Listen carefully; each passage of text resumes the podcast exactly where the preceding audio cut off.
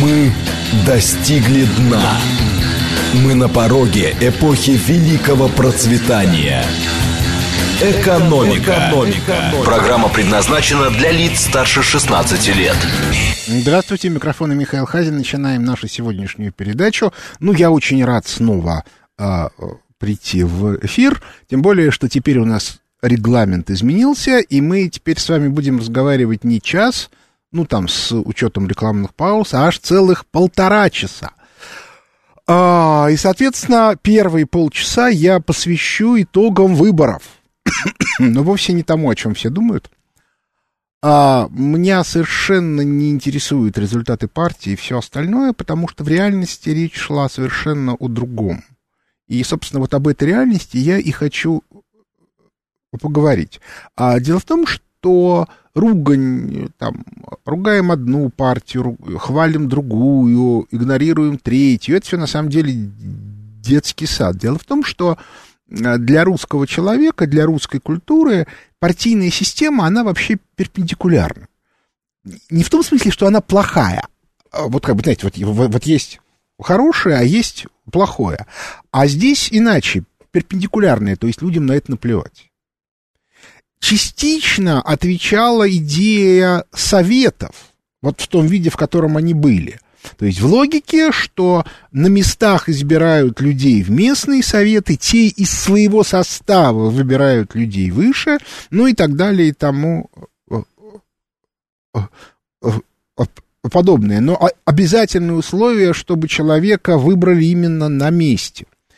А, соответственно, а, партийная система, она нашему менталитету абсолютно не соответствует. Ну, хотя бы потому, что э, э, общинная система, которая, в общем, у нас глубоко в крови, ну и, собственно, она у нас действовала, условно говоря, ну, до конца 30-х годов. Собственно говоря, вот такая вот широкая политинформация, при которой люди знают, что происходит вокруг, она появилась уже где-то в 60-е годы. Я могу сказать, я когда в 79-м году был на картошке в Ярославской в глубинке, то там были люди, для которых город Ростов-Великий, в котором жило тогда 20 тысяч человек, по-моему, и сейчас там 20 тысяч живет, был большой город, они в Ярославле никогда не были.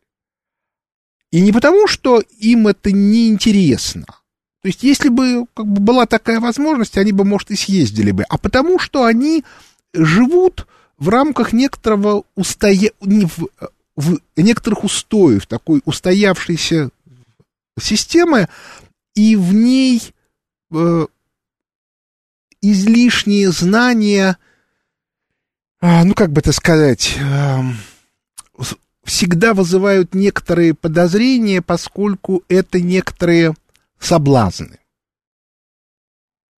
Знаете, как это, коготок увяз, все птички пропасть, а, и есть, ну вот условно говоря, я очень хорошо помню конец 80-х, когда довольно большое количество моих знакомых рвались уехать из, ну, сначала СССР, а потом России.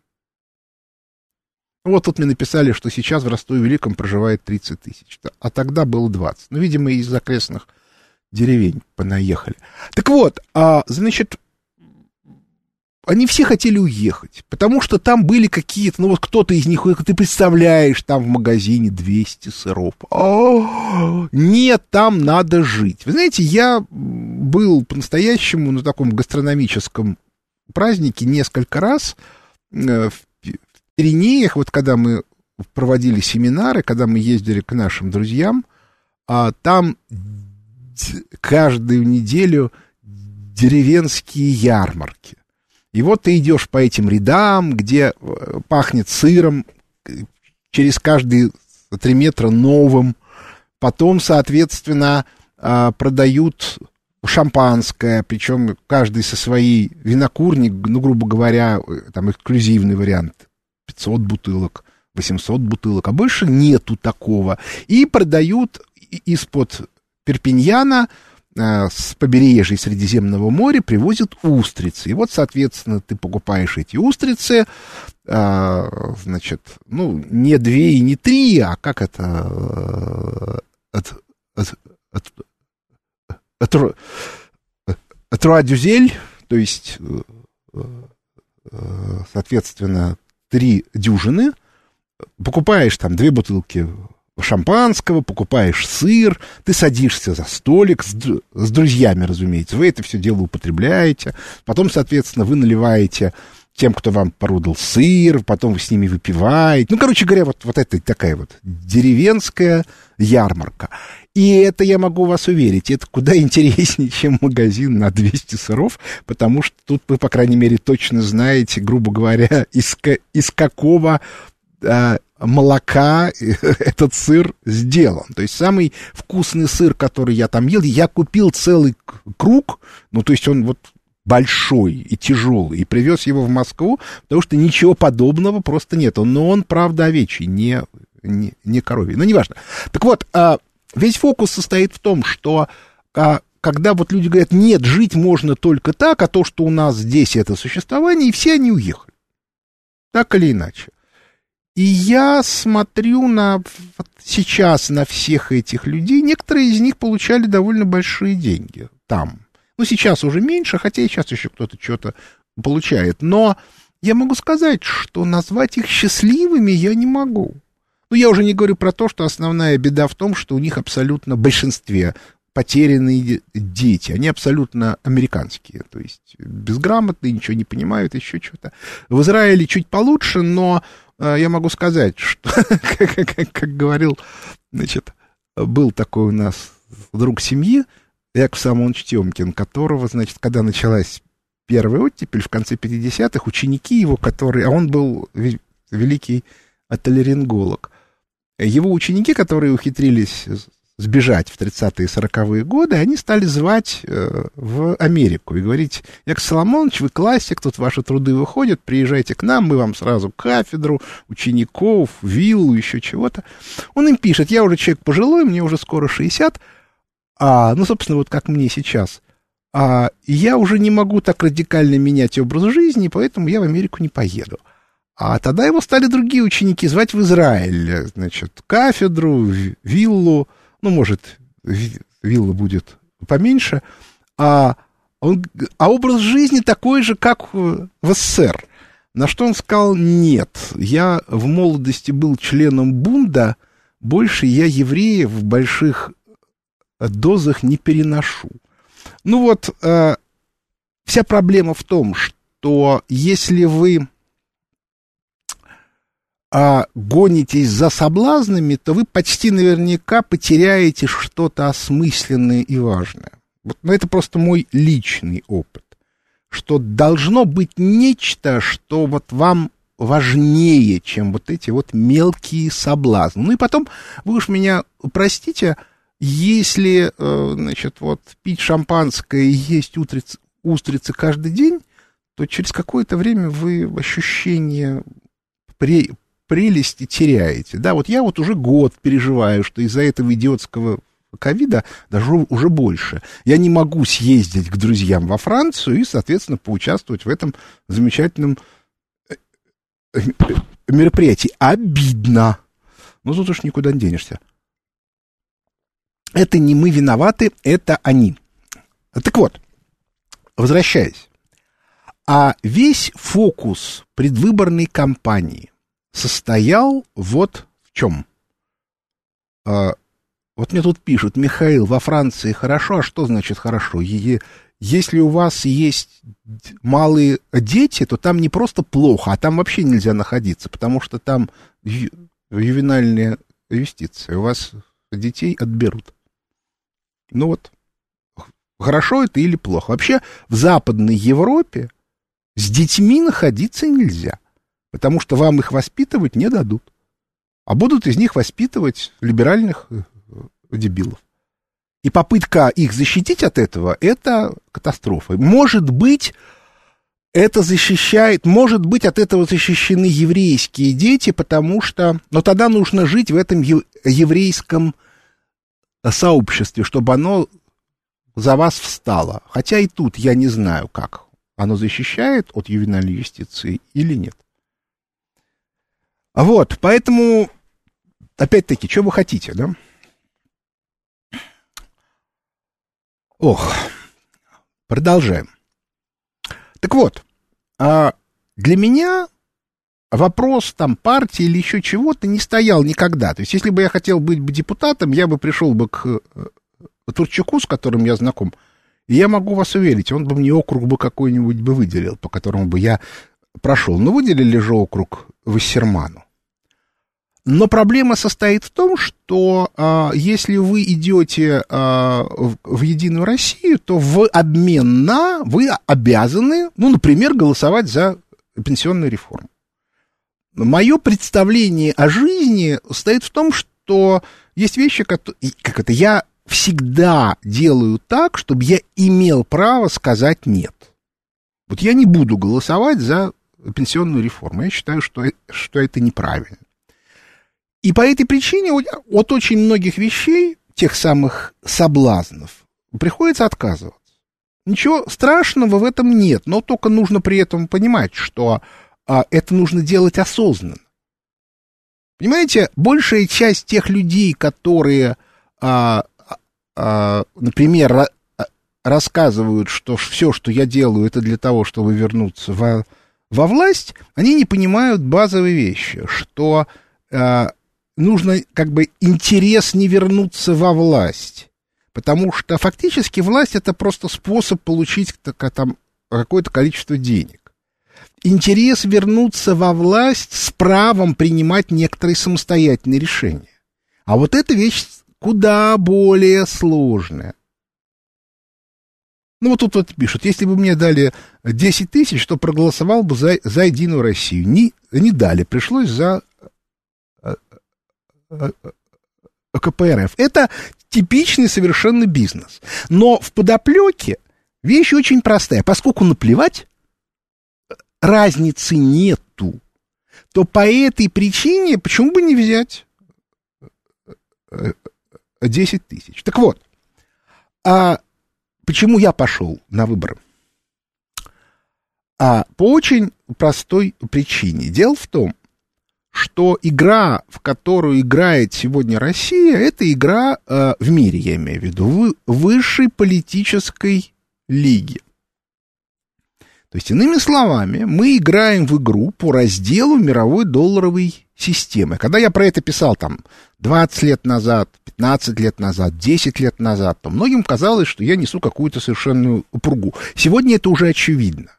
И мы очень хорошо ви- видим, у нас на глазах из высшей лиги выкинули Францию, и на самом деле на прошлой неделе выкинули Англию. Может быть, это еще не все до конца допоняли, но выкинули. И это очень хорошо видно по той истерике, которую устроил Джонсон.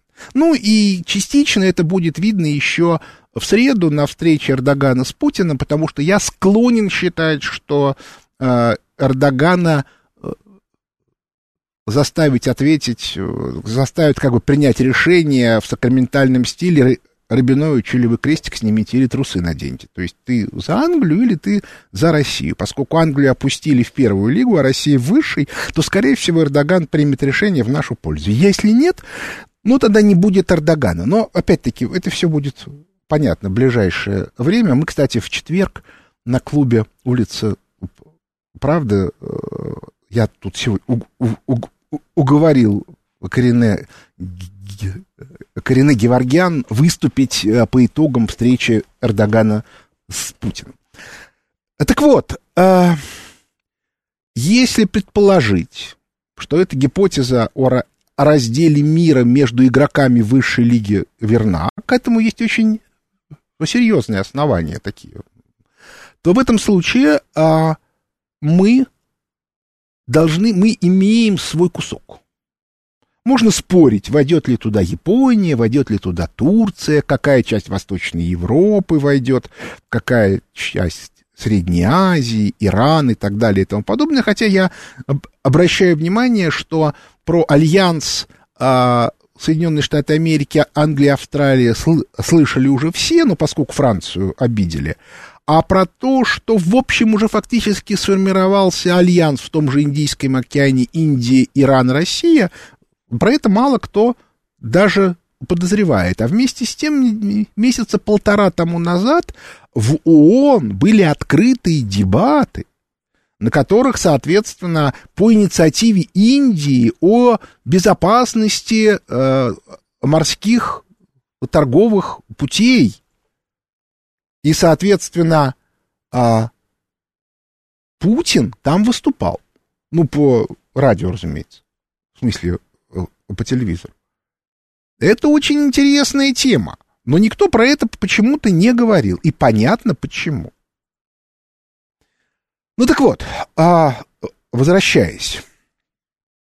А, если это так, то в этом случае ключевой вопрос, который будет стоять перед Путиным, состоит, ну, у него, собственно, две вещи. Вещь первая. Либеральная команда, долларовая, которая проиграла по итогам всех этих игр, никогда не простит. Ну, собственно, ее как бы власти лишили.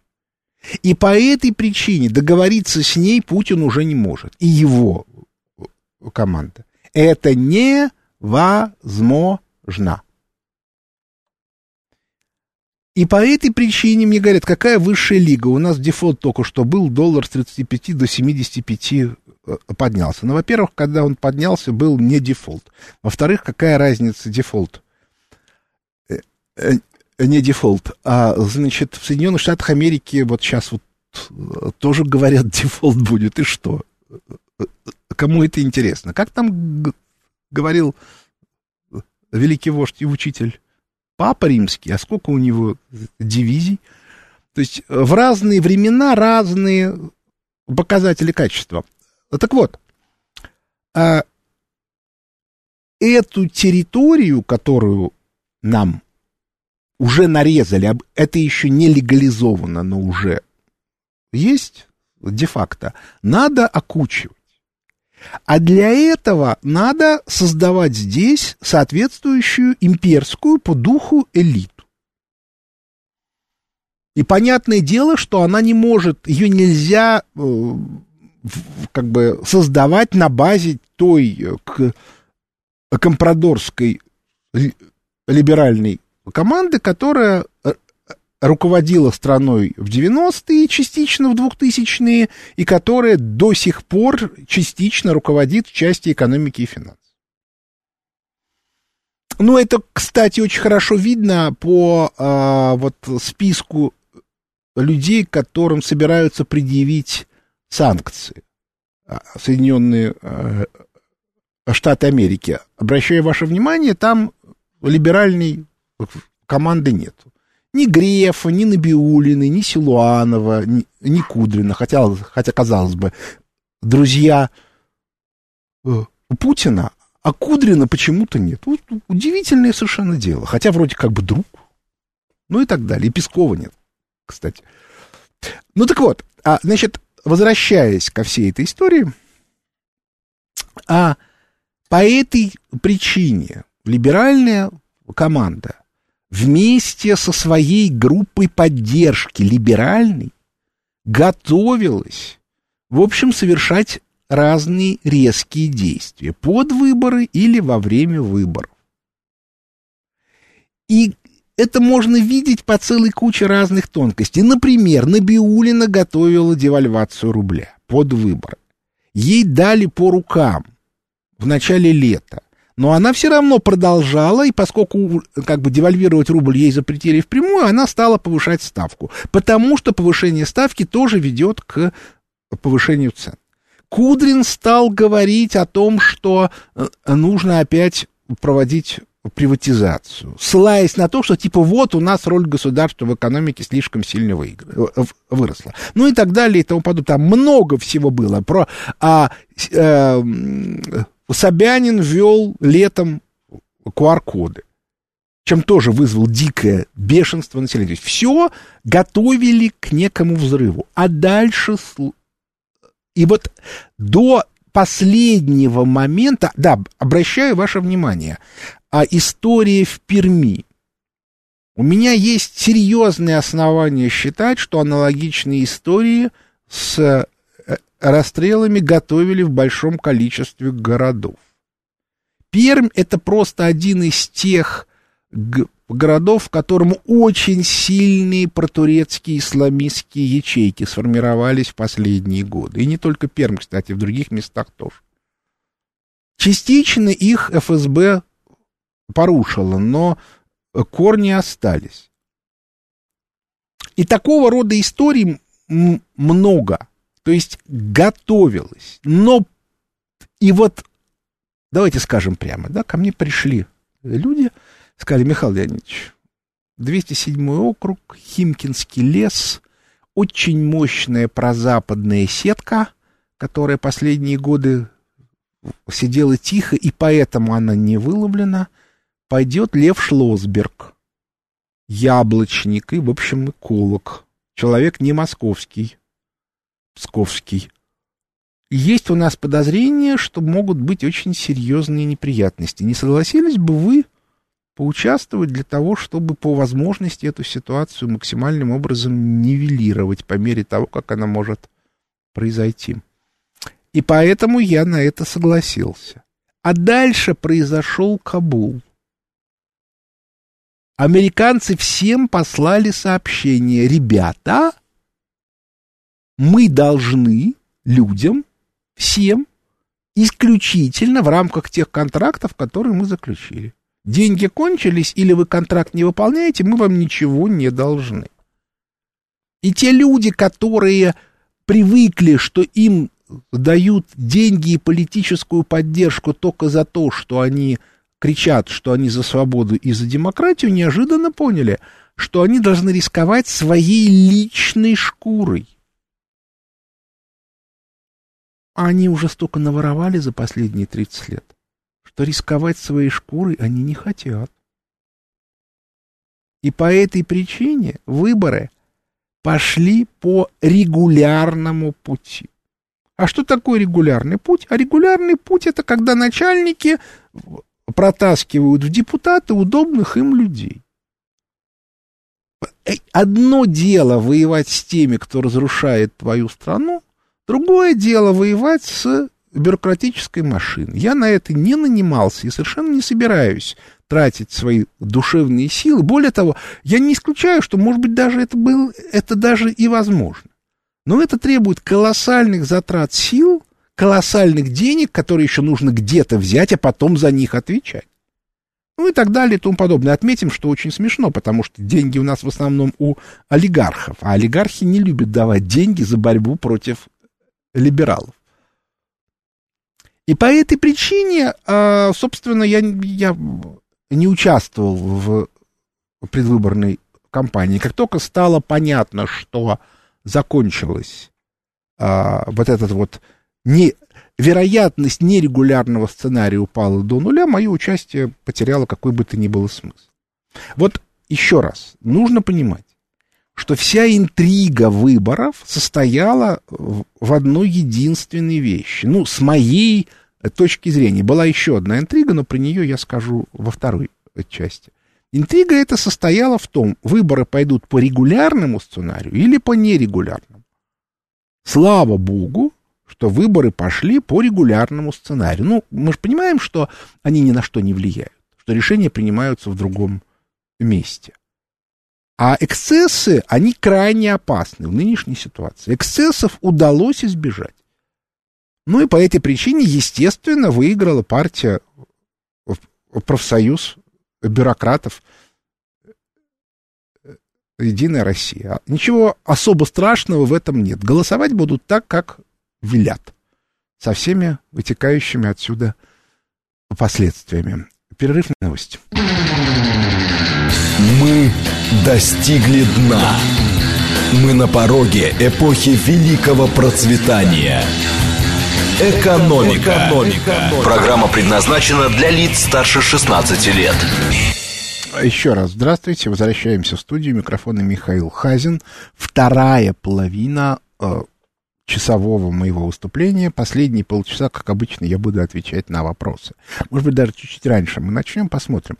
Значит, еще одна вещь, которая, мне кажется, принципиально важной, которая описывает в реальности схватку, которая сегодня идет в нашей стране. Значит, первая схватка – это схватка а, между либеральной командой, которая захватила власть в начале 90-х и которую удалось колоссальными усилиями за 30 лет немножко отжать.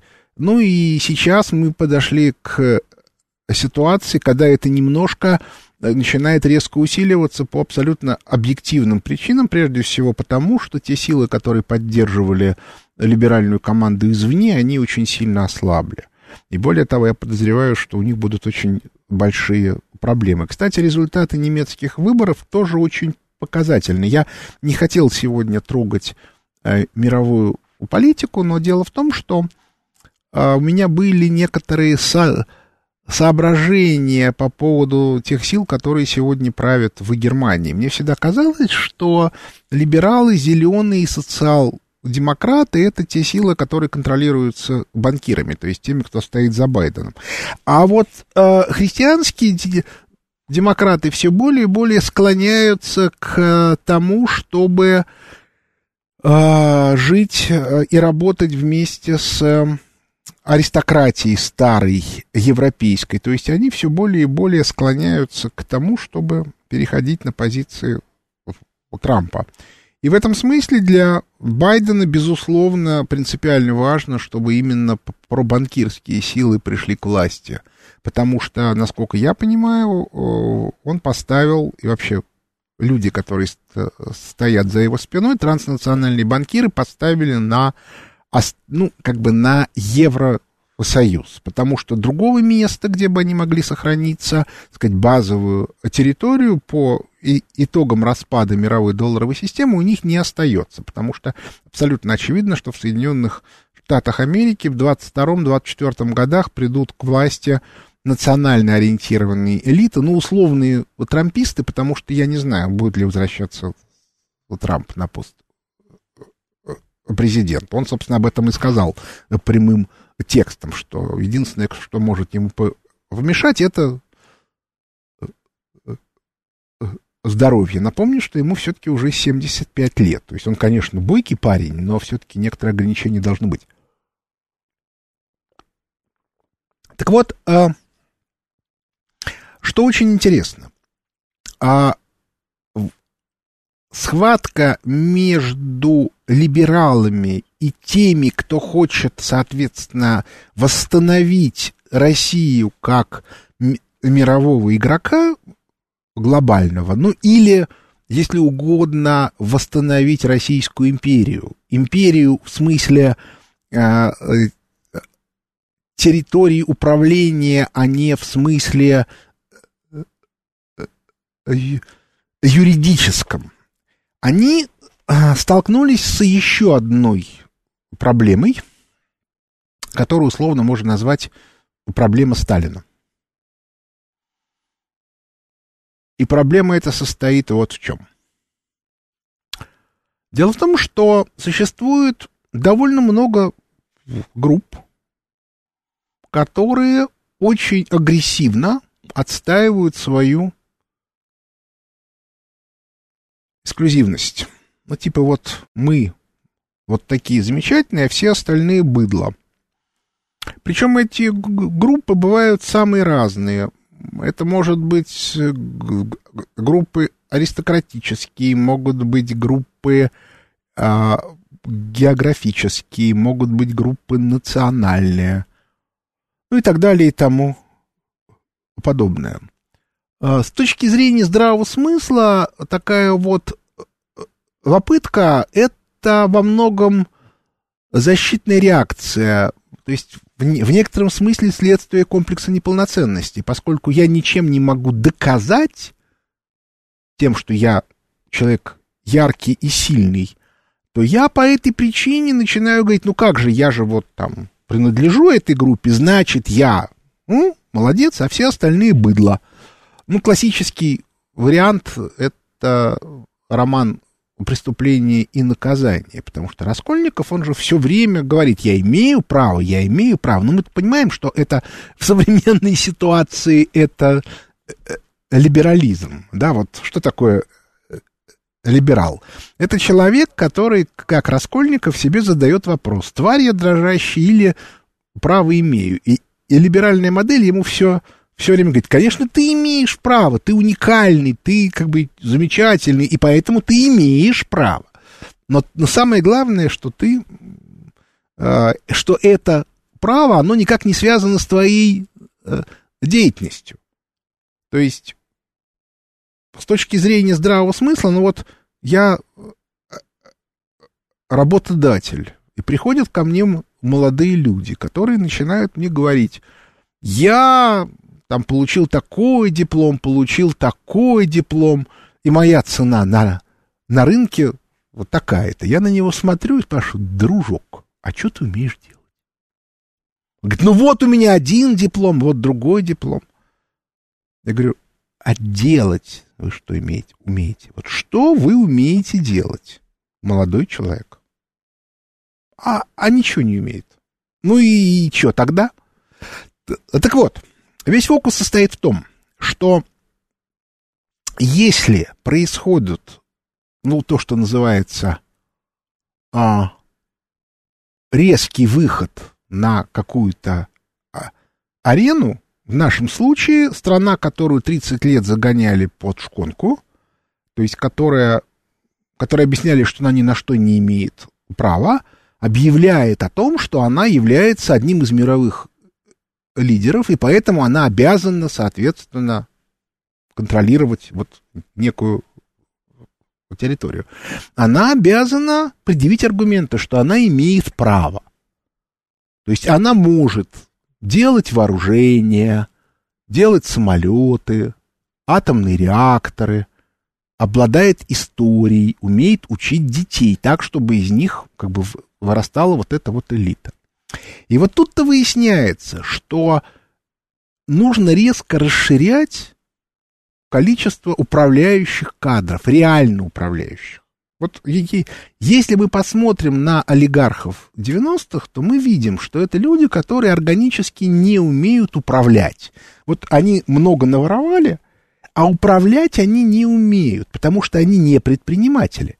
Они там прохиндеи, мошенники, жулики, а, а упр... но они не предприниматели. И в результате, получив свои активы, они их либо продавали сходу, причем до, доходило до смешного. Человек, который при, приватизировал авиационный завод, первое, что сделал, продал на металлолом а, чугунный пол, по которому катали а, самолеты и, и все, да, и, и, и нужно либо снова вкладывать деньги, чтобы этот пол восстановить, либо как бы строить там, я не знаю что, в, в, в, в этих цехах. Ярмарки выходного дня. А вот это вот масштаб наших олигархов 90-х. Так вот, а либо надо продолжать выколачивать из государства деньги на поддержание своего существования. Собственно говоря, вся вот склока пресловутая между руководством правительства нового и металлургами-химиками состояла в следующем. Правительство говорит, ребят, ну так нельзя, да, когда у вас благоприятная конъюнктура рынка, вы прибыль вывозите. А когда она неблагоприятная, вы бежите в правительство и говорите, дайте нам денег, а то у нас закроются заводы и, и рабочие места. Давайте так, когда у вас благоприятная конъюнктура, вы прибыль в Россию, и тогда мы готовы вам помогать, когда у вас неблагоприятная конъюнктура. А они, как вы сами могли видеть на прошлой неделе, отчаянно сопротивляются. Говорят, не-не-не-не-не-не, это наша, прибыль наша. А в рабочих местах вы заинтересованы, поэтому платите. Но это, безусловно, логика, но наша ли она? Так вот, весь фокус состоит в том, что люди, которые не умеют себя проявить, они имеют тенденцию сколачиваться в группы и начинать объяснять, что поскольку мы великие, а вы все быдло, то по этой причине мы имеем право, а вы нам обязаны давать. И, таких, и таких групп колоссальное количество в разных местах. Я, меня это всегда дико раздражало, вот просто дико.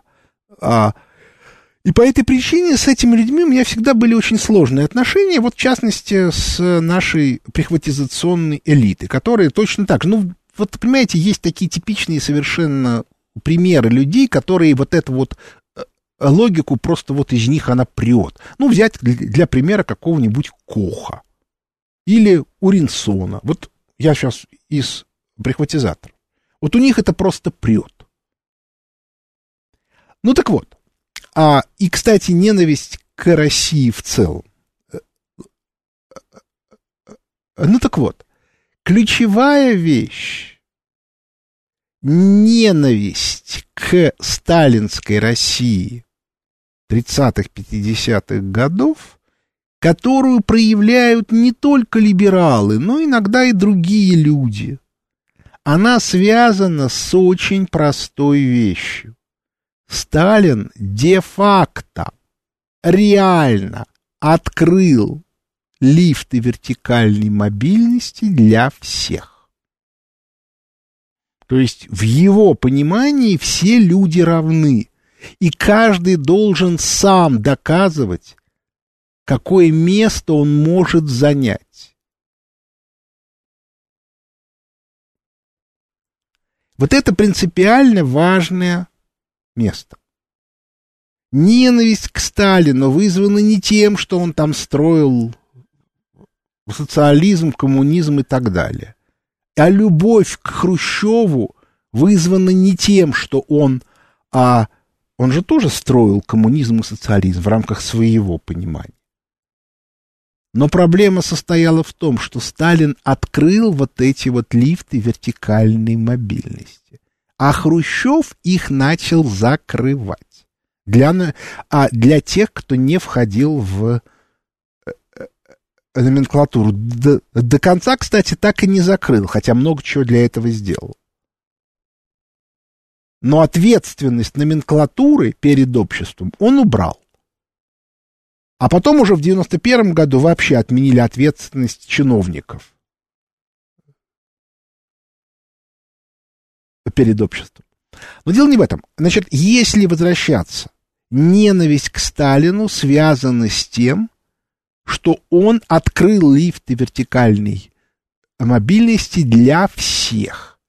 Но только обязательное условие было, это всегда сочеталось с ответственностью. И это самое страшное для вот этих вот сторонников эксклюзивности, потому что э, э, логика, раз я человек эксклюзивный, то я не, то я не отвечаю перед быдлом, оно же быдло. Кстати, обратите внимание, вот эти вот сторонники не признают достижений Путина. А знаете почему? Потому что в их понимании Путин это быдло. Ну, откуда он взялся, да, кто его родственники, кто, как он вообще пролез? Это не... И Сталин, кстати, тоже быдло.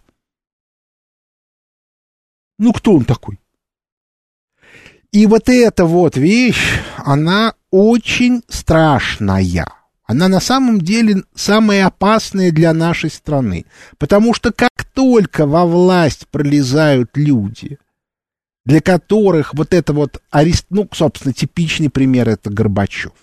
Как Раиса Максимовна рвалась в, в приличное общество западное. Ну вот как бы любой ценой она готова была продать все, всю страну. Ну, собственно, потом она, она это и сделала.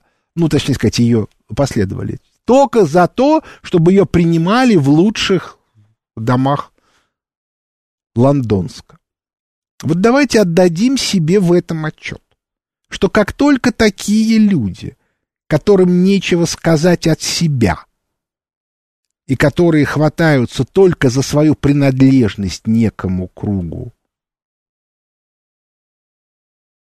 они, соответственно, и являются разрушителями нашей страны. Вот, кстати, типичный совершенно пример. Михаил пишет мне, да, в СМС-сообщении. Сталин людей вырезал. Расскажите мне, пожалуйста, кого он вырезал? И что вы имеете в виду? Вы имеете в виду репрессии 37-38 года? Но эти репрессии организовали как раз старые большевики. И люди, которые пришли во власть в гражданскую, в логике мы люди заслуженные, и мы имеем право, и дети наши, и внуки имеют право. А ты тянешь какое-то быдло, и еще при этом объясняешь, что мы перед этим быдлом должны отвечать за наши действия.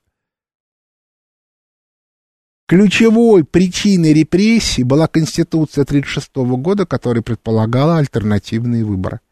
И, кстати, так им и уда...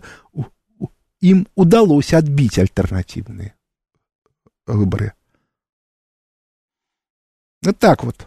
И не надо мне объяснять, что репрессии были инициированы Сталином. Если вы ничего не понимаете ни в истории, ни в государственном управлении, то это совершенно не значит, что эту бессмысленную идею нужно двигать. Ну, то есть нет, я понимаю, что она пропагандистская, но она от этого не, не перестает быть э, ложью. Вот это вот принципиально важный момент. Это самая опасная вещь, которая сегодня есть. И я сегодня вижу, вот смотрите, появилась книжка э, «Кристалл роста». Я сейчас не буду говорить, кто ее написал, почему написал, еще чего-то, но абсолютно очевидно, что эта книжка является очень важным инструментом идеологической борьбы. Она показывает, как в 30-е годы поднимали страну как это было сделано. И на самом деле неявно говорится о том, что это можно повторить сейчас. Я как экономист говорю, да, можно. Да, это та же самая проблема, это будет работать там 20-25 лет, как и тогда. Но, тем не менее, это будет работать, это даст высокий экономический рост, это Д и т.п., но это требует вовлечения простых людей. Потому что количество управленцев реальных не 3 миллиона бессмысленных чиновников, а нужно как минимум там 2 миллиона реальных управленцев, которые работать будут. Современные чиновники работать не будут, это уже невозможно, их, их невозможно заставить. А, так вот, но чиновники не хотят их пускать. И по этой причине что нужно сделать? Нужно запустить мульку что Сталин это прежде всего кровавые репрессии. И мы видим замечательную картинку. Нам опять вываливают антисоветчину в виде фильма «Один день Ивана Денисовича». Причем, обращаю ваше внимание, в рассказе Солженицына «Ужас, ужас, ужас» там нет. Ну да, ну человек, ну может быть как бы... Может быть пострадал, хотя мы, мы детали мы, как всегда, не знаем. Но он как бы, ну вот, ну, ну лагерь.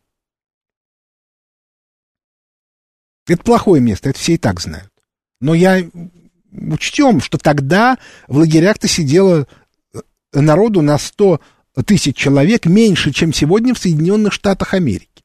Ну, там, с точностью до, да, мы не будем сейчас говорить, потому что по статистике было довольно много в лагерях для перемещенных лиц, но это немножко другое. Так вот, а мы же не говорим о том, что кровавые репрессии в Соединенных Штатах Америки там сидит больше, чем сидит при Сталине.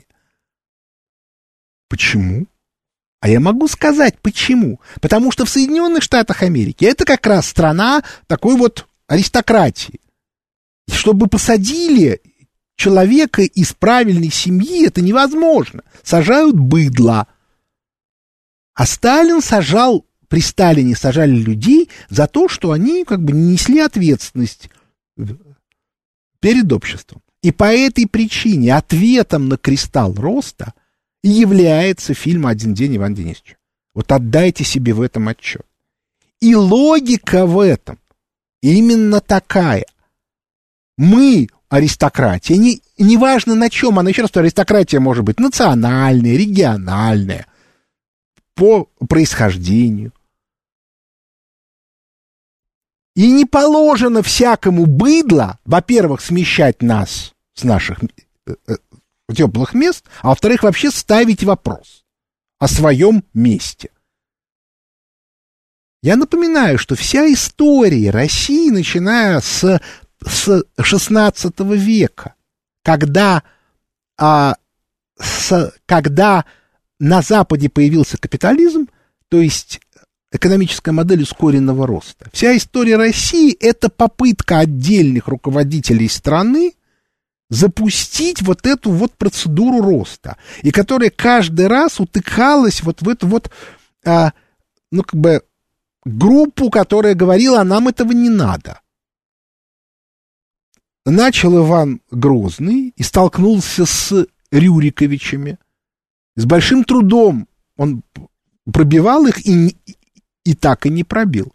Почти пробил Борис Годунов, но не вовремя помер.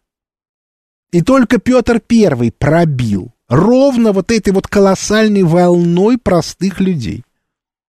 А потом снова и, и золотой век э, русских императриц. Анны и Анны, э, Елисаветы Петровны и, и Екатерины Великой.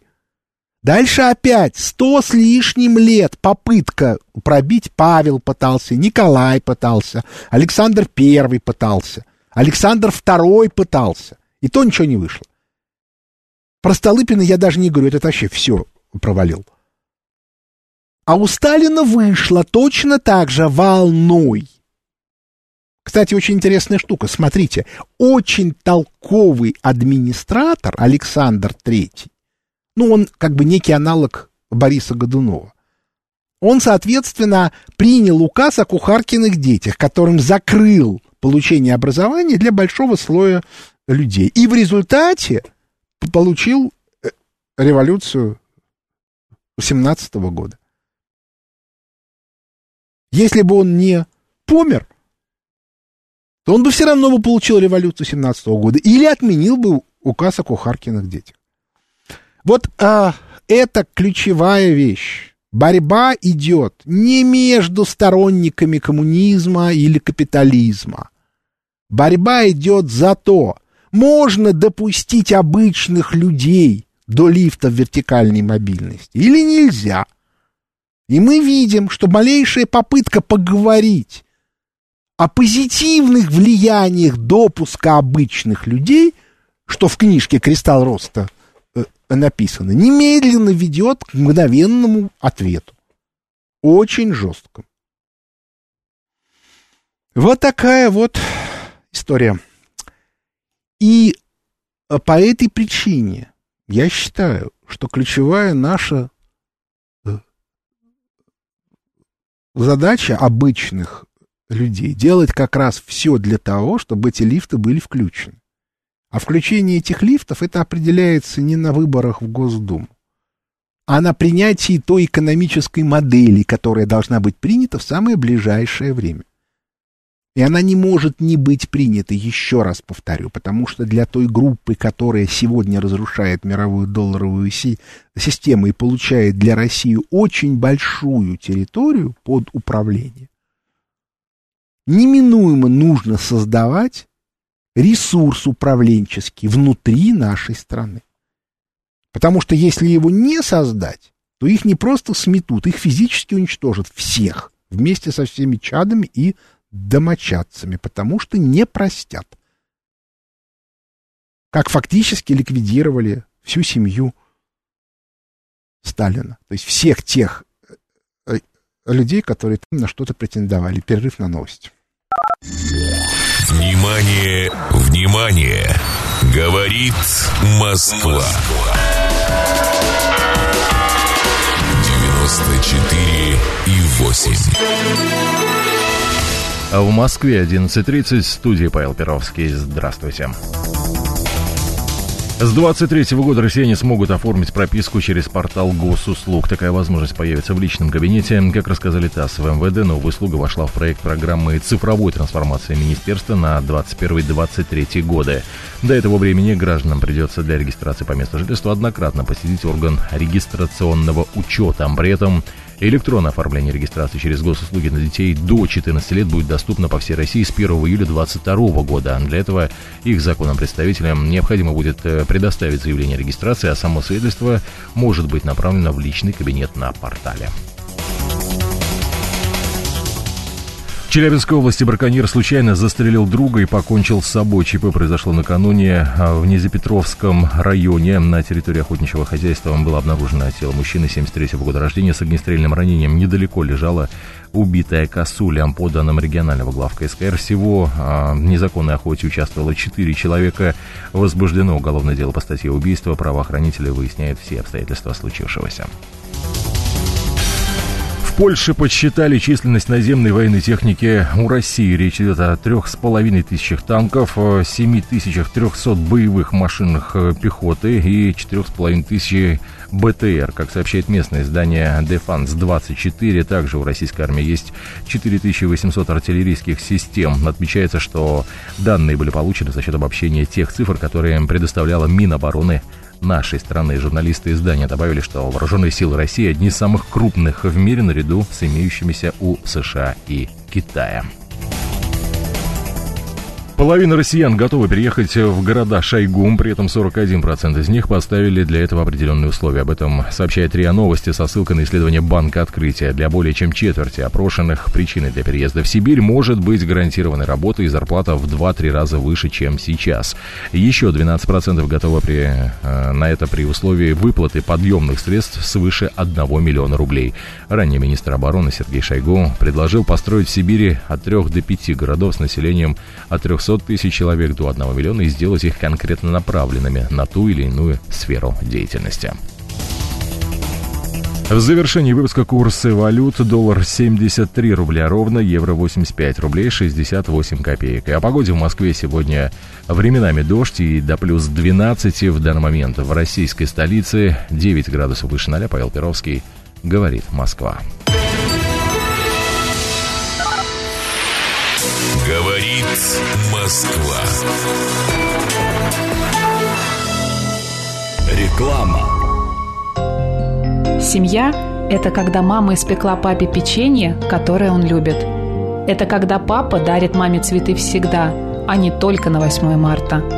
Семейные праздники – самые ценные в жизни. Телефон рекламной службы 925 33 17, код 495. Первое правило закрытого клуба. Всем рассказать о закрытом клубе. Второе правило закрытого клуба. Приглашение получат те, кто готов думать и говорить. Третье правило закрытого клуба. Встречаемся в неформальной обстановке после информационного дня. Вступайте в закрытый клуб Анастасии Аношка. Обсуждаем то, что вы могли пропустить. Со вторника по пятницу после восьми вечера в закрытом клубе. Своя правда. Они оградились убеждением. В прямом эфире радиостанции «Говорит Москва» столкновение противоположных позиций по самым актуальным вопросам – можно ли примирить непримиримых? Каждый авторитет. И у каждого своя правда. По будням после 17 часов. Своя, своя правда. правда.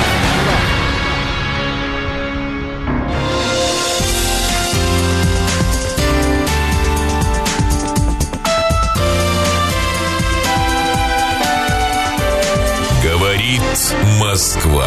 94 и 8 FM. Эм. Смотрите трансляцию программы на YouTube-канале «Говорит Москва». Экономика. Экономика. Возвращаемся в студию микрофона Михаил Хазин. Я начинаю отвечать на вопросы слушателей. А, сегодня мы, кстати, не, не задавали, я сегодня не задавал вопрос, но, может быть, как бы в следующий раз мы эту ошибку исправим. Здравствуйте, слушаю вас. А что это она не хочет? Не хочет. Кто-то там у нас боит. Нету звонков, народ отвык. А нет, вот сейчас есть. Здравствуйте, слушаю вас. Алло, алло, Да. здрасте, Михаил Да. Леонидович. Да вам и полтора часа мало. А у меня два вопроса. Вот что представляет из себя вот эта странная партия «Новые люди»? Нечаев у них. Он, оказывается, президент косметической фирмы. Не космической, а слово косметика. И второй вопрос у меня такой вот. Значит, в Афганистане за три дня победили коррупцию. Вот сейчас. Э, Первым делом э, сместили, сняли с должностей всех чиновников, поставленных американцами. Потом выгнали всех взяточников. И, и вот удивительно, призвали население доносить на новых чиновников. Вот, пожалуйста, ответьте. Ну, э, понимаете, метод замечательный совершенно, но нужно при этом понимать, что если вы сейчас, скажем, в России выгоните всех чиновников, может быть, э, это и разумный метод, но у вас посыпется целая куча разных э, инфраструктурных вещей. Вот, опять-таки, как бы с этим, конечно, нужно справляться, но вот, то есть есть целая куча чиновников, которых можно выгнать и ничего не произойдет, а есть таких, которых выгонять нельзя. Я даже могу предъявить аргумент, почему можно выгнать как минимум две трети современных чиновников. Дело в том, что э, в СССР э, у чиновников было в три раза меньше, чем сейчас. И занимались они делом. Значит, соответственно, две трети нынешних делом не занимаются со всеми вытекающими отсюда последствиями. Что касается партии «Новые люди», я не могу вам про, него, про нее ничего сказать. А, потому что э, я их не знаю. А, я, у меня есть э, некоторые гипотезы, я их высказал э, в интернете, есть запись моего выступления на последнем заседании клуба улицы Правды, где-то примерно 15 минут. Я там эту гипотезу высказываю, но это именно гипотеза, оно как бы основано исключительно на моем представлении о том, как устроена жизнь. Вот, поэтому я вот рекомендую вам это найти, просто наберите в поисковике выступлениях, выступление Хазина на клубе улицы Правды, когда там это было, в четверг, какое число. Вот, и все, и вы как бы его посмотрите. Так. Здравствуйте, слушаю вас. Здравствуйте, это Владимир Подольск. Да. Скажите, у нас чиновников сейчас стало в три раза больше. Вот не из-за этого ли выигрывает Единая Россия? То есть вот все бездельники, они собрались и голосуют за мной, а народ разбросан по другим партиям там. Ой, значит, ну вы, вы поймите, да, вот я просто объясняю, почему Единая Россия выигрывает а, мажоритарные округа. Потому что а, у них где-то 20-25% гарантированных голосов. Это те, кто, ну, условно, условно это называется бюджетники и члены их семей. И дело тут даже не в том, что они там занимаются махинациями. Я сейчас не буду говорить про это. Потому что махинации это махинации. Есть мнение, что были махинации с электронным голосованием в Москве. Есть очевидные махинации, например, в городе Санкт-Петербурге, которые, ну, просто их можно в интернете посмотреть и так далее и тому подобное. Но выиграть в конкурентных выборах, когда у вас конкурент имеет преимущество 20-25%, возможно, только в одном единственном, ну, в двух случаях. Первое, что вы, ну, грубо говоря, явный лидер оппозиционный, то есть все остальные у вас голоса не отбирают. Это первое. И второе, вам нужна высокая явка, потому что если у вас явка 50%, а у вашего конкурента гарантированные 25%, то вы, ну, даже если все остальные проголосуют за вас, в лучшем случае сыграете на равных. То есть вам нужно вытаскивать э, людей на голосование. К слову сказать, если вы посмотрите на э, споры между э, Кириенко и остальной частью администрации, то спор этот касался явки. Кириенко пытался явку занизить, чтобы результат Единой России был высокий. А, соответственно, вся остальная администрация хотела ее повысить по понятной причине для того, чтобы Запад не мог так уверенно объяснять, что выборы э, сфальсифицированы. Но, понимаете, это все, собственно, ни к голосованию, ни к политике не имеет вообще никакого отношения. Это в чистом виде аппаратные игры. Ну, там, про это же можно сказать, что Путин предложил Володина спикером, потому что у Володина и у Кириенко натянутые отношения. И это тоже аппаратные игры. Они как, вот как бы к реальности имеют очень слабые отношения. Но вот из этого вот и нужно исходить. Здравствуйте, слушаю вас. Алло. Здравствуйте, Михаил. Ой, вы знаете, а, ну вот новые люди, это, наверное, из разряда новые русские. Вы вопрос Ну, да, задавайте. Да. А, Скажите, вот как вот осталась от главной цели не допустить власти коммунистов? Для этого сложно. Я не очень понимаю смысл этой фразы. Что значит не допустить к власти коммунистов? Вы где коммунистов увидели? Это Зюганов, что ли, коммунист? Или Мельников? Ну, не смешите меня. Понимаете, а, цель у вас какая?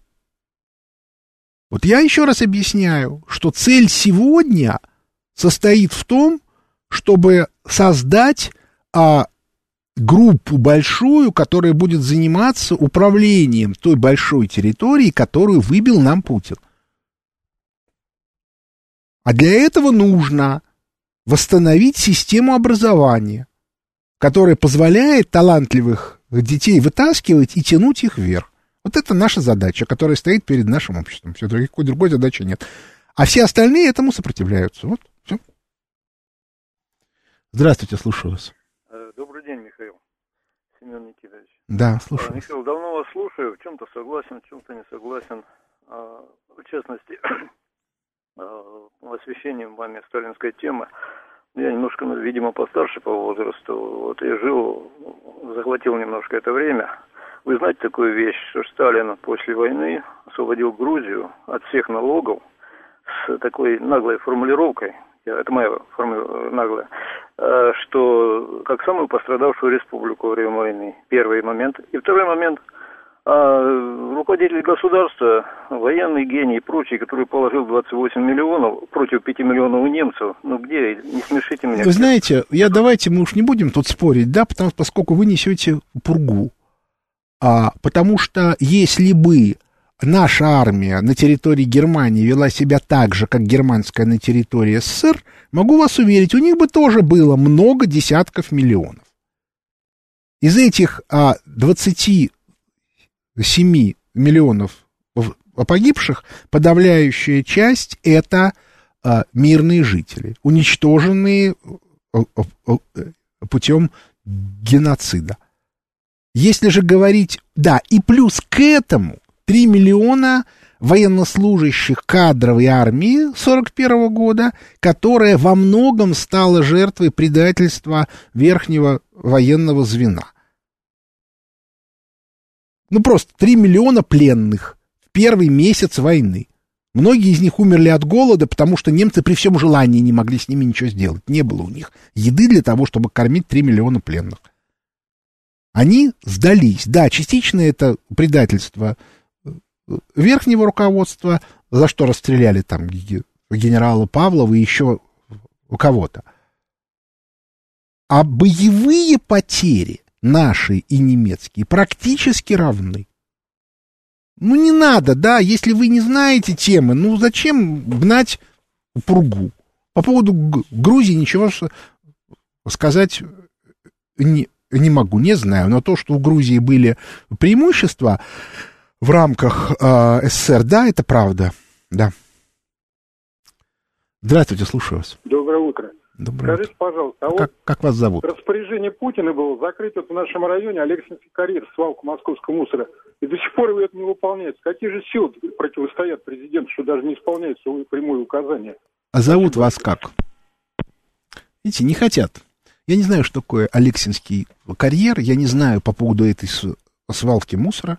Но вообще, как человек, который когда-то отвечал за, в том числе, а, ко- контроль за исполнением поручений президента правительством, даже не местными властями, а правительством, я могу сказать, что э, к, там, к нашему времени исполняется от силы процентов 70, то есть не исполняется процентов 70, процентов 30 исполняется худо-бедно, но тоже не очень хорошо.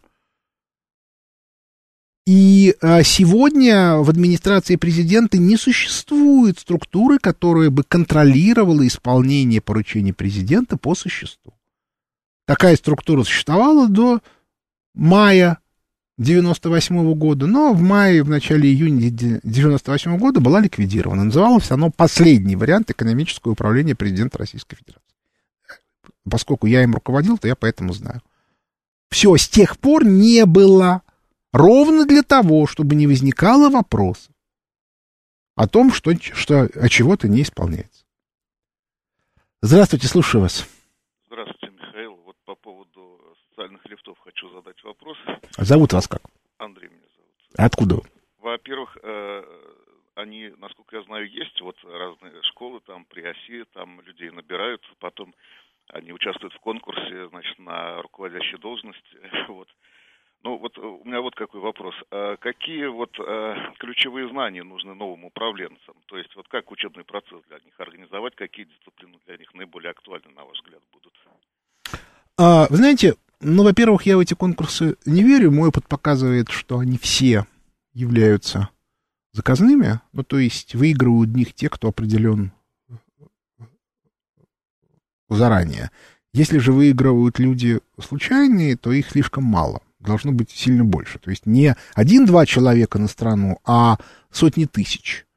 Поэтому я к этому отношусь крайне спорно. А какие нужны знания? Ну, это очень индивидуально, потому что специалисты нужны всякие и разные. Главное, чтобы они были хорошими. Вот это принципиально важно. Здравствуйте, слушаю вас.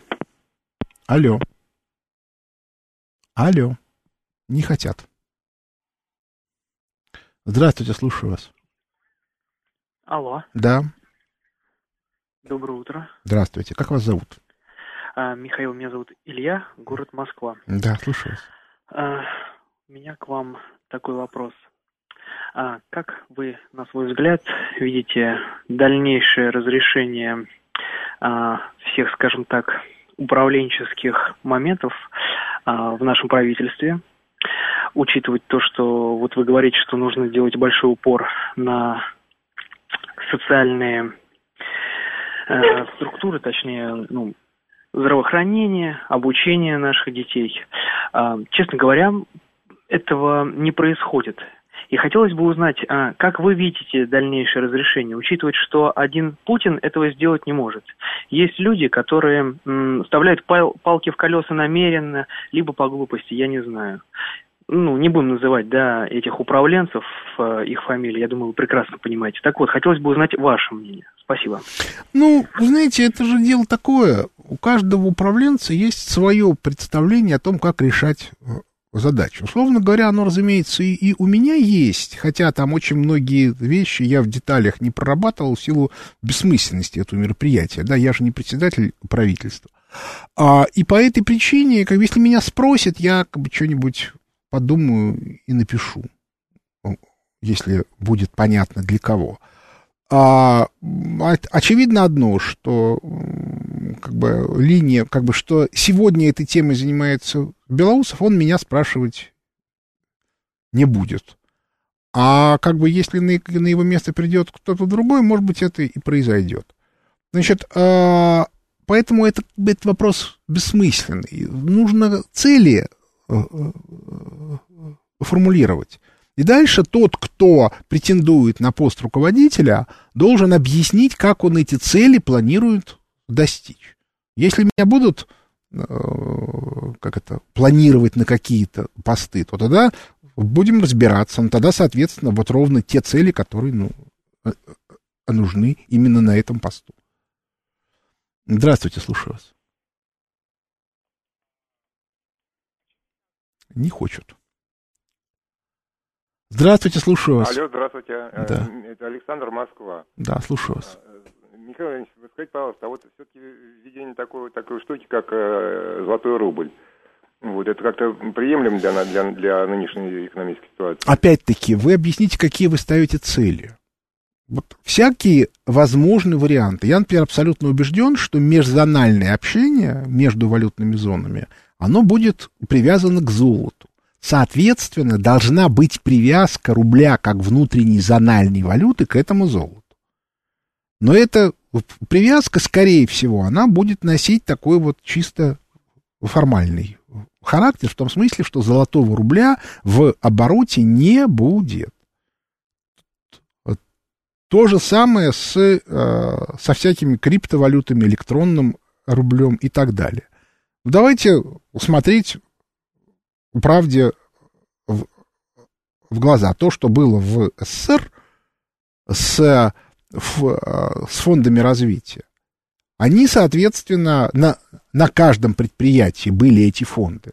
Это фактически электронный рубль, который можно было тратить по, а, как бы, э, на фиксированные темы, которые были связаны с инвестициями.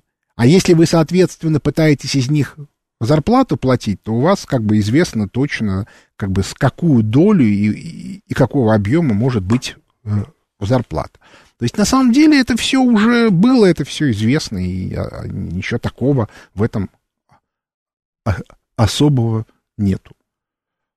Здравствуйте, слушаю вас. Алло. Добрый день. Добрый день. Михаил Леонидович, в одной из своих бесед вы говорили недавно, что сейчас на нефтяном рынке должна произойти э, изменение механизма ценообразования. Вы не подскажете, как вам представляется новый механизм ценообразования на рынке нефти? Ну, вы знаете, вообще говоря, если речь идет о распаде мировой долларовой системы, то изменение э, фор- формирования цен будет по всем глобальным рынкам. Тут уж никуда не денешься. Но вот из этого вот и нужно исходить. А если говорить конкретно об этом рынке, ну, вы знаете, я, не, я как бы не являюсь специалистом, да, ну, спросите Мишу Леонтьева или там Игоря Ивановича Сечина. Вот, он там иногда интервью дает. Вот они, ну, во- ну, всяком случае, они уж точно лу- лучше меня в, в этом разбираются. Я могу, конечно, потратить какое-то время и постараться разобраться и что-то придумать, но правильно ли это? Значит, а я на этом